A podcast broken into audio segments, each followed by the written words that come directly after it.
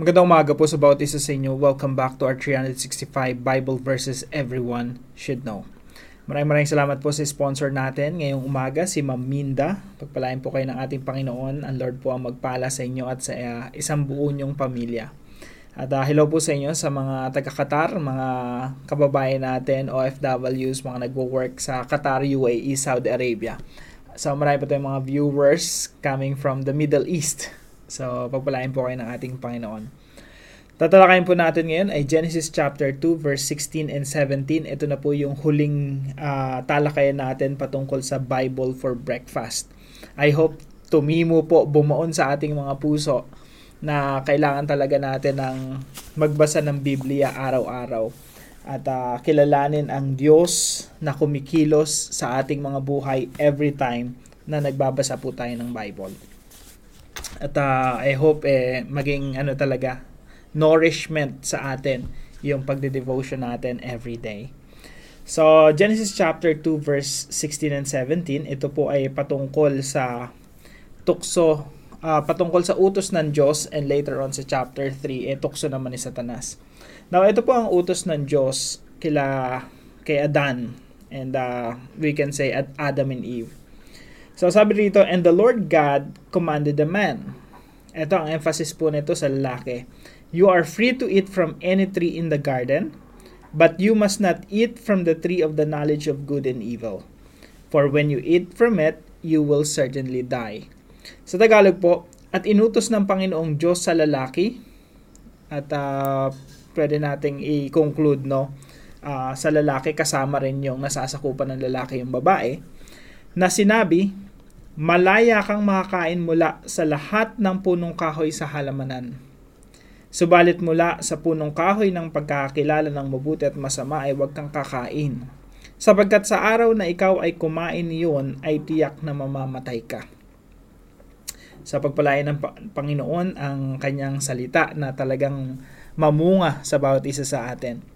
So yung teaching po natin ngayong umaga, ito po yung pinakauna, God's commandments are meant for our own good. Yung commandment po ng Diyos, kahit anong utos sa, sa Biblia, eh, yan po ay inutos ng Diyos para sa ikabubuti natin. Wala pong inutos ng Diyos sa Biblia na ikakasama natin. Now, dito po sa mga talatang ito, sila Adan at Eva, no, um, inutusan sila ng Diyos na huwag kumain sa puno ng pagkakaalam ng mabuti at masama. So, pag, na, pag kumain ka daw nito, siguradong mamamatay sila. Now, yung commandment po ng, ng, ng Diyos kila Adan at Eva, yan po yung pinaka-Biblia nila during the time. Wala naman silang written word, walang nakasulat na libro na binabasa sila kung ano yung inutos ng Diyos sa Genesis chapter 2 verse 16, yan yung pinaka-Bible nila. They know it. Alam nila yon. Sa atin, meron tayong Biblia. During that time, wala pa silang Biblia. Yun yung pinaka-Biblia nila. Yun yung gumagabay kila Adan at Eva. So, yun yung utos ng Diyos. Yun yung commandment. Yun yung Bible nila. So, yung inutos ng Diyos sa kanila, yun ay para sa ikabubuti nila. Bakit kamo? Kasi kung sinunod nila yon yung utos ng Diyos na uh, kumain kayo kahit anong gusto nyo, maliban sa punong kahoy ng pagkakakilala ng mabuti at masama, eh magiging maayos, magiging magiging kumbaga maseselyuhan yung kanilang magandang relasyon sa Diyos. Kumbaga sila Adan at Eva eh nando, under probation during this time. At uh, pag nalampasan nila yon wala na, okay na. Everything is good. Na wala na silang uh, perfect na yung buhay nila, perfect yung relationship nila with the Lord, tapos wala nang kamatayan, walang karamdaman, perfect world. So, yung utos ng Diyos para sa kanila, eh, isa, para sa ikabubuti talaga nila yon And they have to trust God. Kailangan nilang pagtiwalaan ng Diyos doon sa wisdom ng Diyos sa kanyang mga kautusan. Ganoon din po sa panahon natin, no?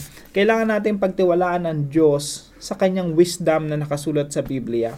So every time na sinusunod natin yung Biblia, wisdom ni Lord yon, katalinuhan ng Panginoon yon, kaparaanan ng Panginoon yon. Pag sinusunod natin yon, para po yon sa ating kabubuti.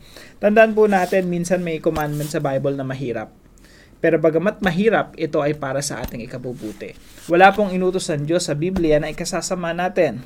Kaya kahit minsan may tukso, sasabihin ng banal na kasulatan, o oh, wag kang uh, magpadaig dyan sa tukso. Kahit yan tukso na yan, kala mo, gaganda buhay mo. No? Pero sa harapan ng Diyos, mas maganda ang buhay mo pag sinunod mo ang sinasabi ng Biblia. So God God's commandments are meant for our own good. Pangalawa po, we are free to enjoy life. But there is a boundary. Meron po tayong ano eh, kalayaan i-enjoy ang buhay natin. Nung nilikha po ng Diyos sila Adan at Eva, nilikha po sila ng malaya. Kaya sabi nga rito, malaya kang makakakain mula sa lahat ng punong kahoy sa halamanan.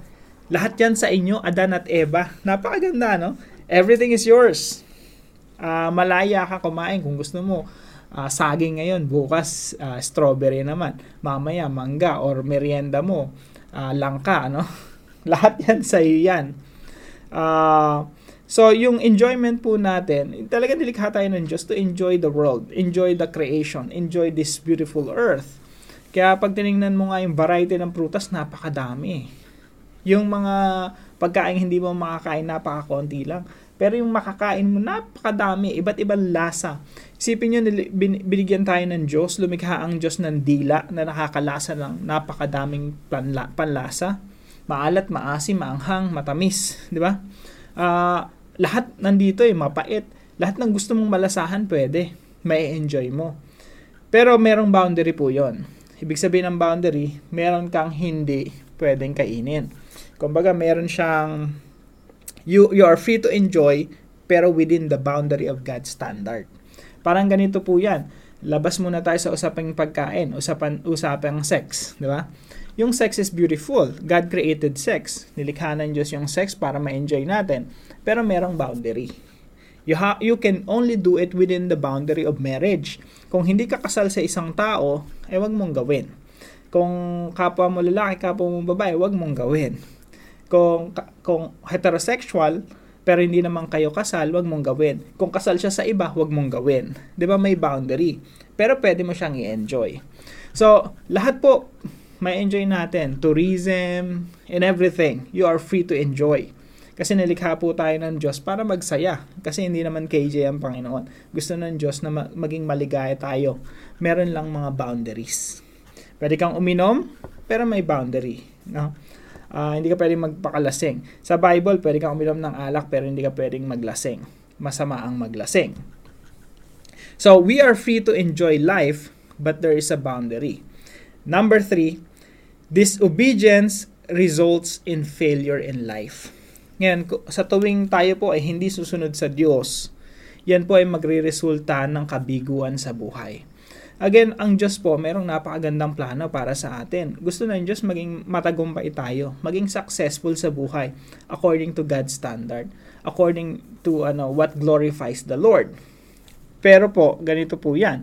Sa tuwing susubay tayo sa mga prinsipyo ng Biblia, eh, mauuwi po yan sa kabiguan.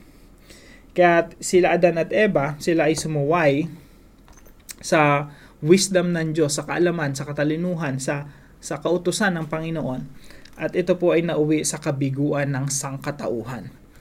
Hindi lamang po sila Eva at Adan ang nabigo, kundi yung buong sangkatauhan. Nalugmok po tayo sa kasalanan, sa kadiliman, at sa karumihan. Now, uh, pag, well, pagpasalamat pala natin, no? Kasi pag binasa mo yung Bible, ang sentro niyan si Jesus Christ eh. Dumating si Jesus Christ, second Adam, pangalawang Adan, at uh, siya yung tinukso rin sa hardin ng, uh, hindi naman sa hardin, sa, sa opposite desyerto. At napagtagumpayan niya yung tukso. Uh, salamat sa Diyos, sinugo niya ang Panginoong Iso Kristo. At uh, lahat ng nakay Kristo, nagtagumpay na rin sa tukso. At tayo rin nagkaroon ng kapatawaran sa ating kasalanan at magkakaroon tayo ng buhay na walang hanggan kapilingan Diyos. So, bagamat si Adan at Eva ay hindi sumunod sa Diyos at nauwi ito sa kabiguan, uh, dumating naman ang Panginoong Iso Kristo para magkaroon tayo ng bagong buhay na, na sigurado ang destinasyon nito ay katagumpayan. So, yun yung kabuuan ng Biblia, no? So ito po yung teachings natin ngayong umaga. God's commandments are meant for our own good. Number two, we are free to enjoy life. Gusto ng Diyos magsaya talaga, talaga tayo, pero merong boundary. At uh, disobedience, yung pagsuway sa Diyos, ito yung nagre-resulta ng kabiguan. Now, ano po ang mga application natin sa mga talatang ito? Number one, love God's commandments because they are meant for our own good. Yung mga utos po ng Diyos, hindi po yan pabigat sa atin. Minsan po marami sa atin nag-iisip, ang dami namang utos ng Diyos. Parang bigat na bigat na bigat tayo. Hindi po tayo, hindi po, pa, alam niyo po, pag mahal niyo yung isang tao, kahit ano pang hirap yan, hindi mo iniisip na pabigat yung tao sa'yo. Lalo na anak mo, baby mo, hindi mo hindi ka naman magsasabi sa baby mo na hirap na hirap na ako magtrabaho para mabilang ka ng ano gatas. Hindi naman ganoon eh. Ibig sabihin, pribilehiyo mo na magtrabaho, magsumikap para makapag-provide ka sa anak mo, sa pamilya mo. So yung pamilya natin, kahit nagtatrabaho, hindi sila pabigat. No? Ganon rin yung mga commandments ng Panginoon. Hindi pabigat ang mga utos ng Diyos. Kaya kung papaanong mahal natin ang ating pamilya, kaya hindi sila pabigat sa atin Kumbaga privilege na paglingkuran sila. Privilege na magtrabaho para sa kanila. Ganon din sa salita ng Diyos. Dahil mahal natin ang salita ng Diyos, hindi ito pabigat sa atin. So dapat nating mahalin ang salita ng Diyos. Uh, kasi yung salita ng Diyos ito ay inuutos ng Diyos sa atin. Kung may namang kautosan tayong nababasa sa Biblia, ito ay inuutos ng Diyos para sa ating ikabubuti. No? Wala ang inuutos ng Diyos na ikasasama natin. Kaya mahalin natin yung mga kautosan ng Diyos at huwag nating tratuhin itong pabigat sa ating mga buhay. Now, pangalawa po, let's enjoy life to the fullest within the boundary of God. Lahat po ng bagay dito sa mundo, i-enjoy natin. May ilog dyan, malinis, mag-swimming ka may pagkain dyan sa harapan mo, may, tuyo yan, champurado, enjoyin mo. Di ba? Meron kang kape dyan, enjoyin mo. Uh, meron kang asawa, enjoyin mo yung asawa mo. Lahat ng meron ka, enjoyin mo. Maging masatisfy ka sa meron ka, sa binig, maging, maging kontento ka at mag, maging maligaya ka sa mga bagay na pinagkakalob sa'yo ng Diyos. If God has given you opportunity to travel, then travel. Mag-tour ka around the world if you want. Enjoy life to the fullest pero tandaan natin, merong boundary yan. Hindi ka pwede, you cannot cross the line. Hindi mo pwedeng labagin yung boundaries ng Diyos. Again, perfect example is uh, yung mga nabanggit natin kanina, no? Kagaya ng sex o pagkain. Pwede kang kumain ng kahit anong gusto mong kainin, pero may boundary. Hindi ka pwedeng maging matakaw. Hindi ka pwedeng uh, mangalunya in terms of sex. Hindi ka pwedeng mag- maglasing in terms of pag-inom ng alak. Lahat ng bagay pwede mong enjoyin, pero meron pong boundary. Kaya wag po tayo maging KJ, enjoyin po natin lahat ng meron tayo. Meron tayong cellphone, meron tayong gadgets, enjoyin natin yan. Pero wag kang magbabad na napupuyat ka. Lahat po may boundary. Pangatlo po, let's trust and obey God's word. Ito po yung failure nila Adam and Eve. Eh uh, hindi nila pinagtiwalaan yung wisdom ng Diyos. Tinan niyo po yung Genesis chapter 2 yung commandment eh. Pagdating sa Genesis chapter 3, pumasok si Satanas. Tinan niyo po yung sinabi ni Satanas. Kinausap niya si Eva. Sabi ni Satanas, totoo bang pinagbawalan kayo ng Diyos na kumain ng bunga ng alinmang puno sa halamanan? Totoo ba? So si Satanas naglalagay ng ano eh, pagdududa. Parang sinasabi niyang, really? Totoo ba? And then yung pangalawang sabi niya naman dito sa verse 4, hindi totoong mamamatay kayo. Kinontra niya na yung salita ng Diyos. So si Satanas nag instill ng doubt, ng pagdududa kila Dan at Eva. Sila, sila Dan at Eva, dapat pinagtiwalaan nila yung boses ng Diyos kaysa sa boses ng Satanas. At dapat sinunod nila yung boses ng Diyos kaysa sa boses ng Satanas. So sa atin po, ano, let's trust and obey God's word and become a successful person God wants you to be. No? Uh, gusto ng Diyos maging successful tayo, matagumpay according to the biblical standard. At uh, yun ang gusto ng Diyos, no? How, how can we do that? Let's trust and obey God. So para po sa ating discussion, what is the role of God's Word in attaining a good future? Gusto mo ba na magandang kinabukasan na ayon sa kalooban ng Diyos? Ano ang role, ano ang papel ng Biblia? Sagutin po natin yan sa ating mga discussion group at para po sa ating panalangin. Lord, thank you because your word is my guide. Help me to trust your wisdom. You are wise in all your ways. I trust you and obey you. Kasabi natin si Lord, no? pahayag natin itong mga ganitong klasing panalangin. So, kung meron po kayo natutunan dito sa devotion natin, let us know in the comment section below. And please share this devotion to your family and friends. God bless you po. See you po tomorrow, 5 a.m. dito sa ating daily devotion.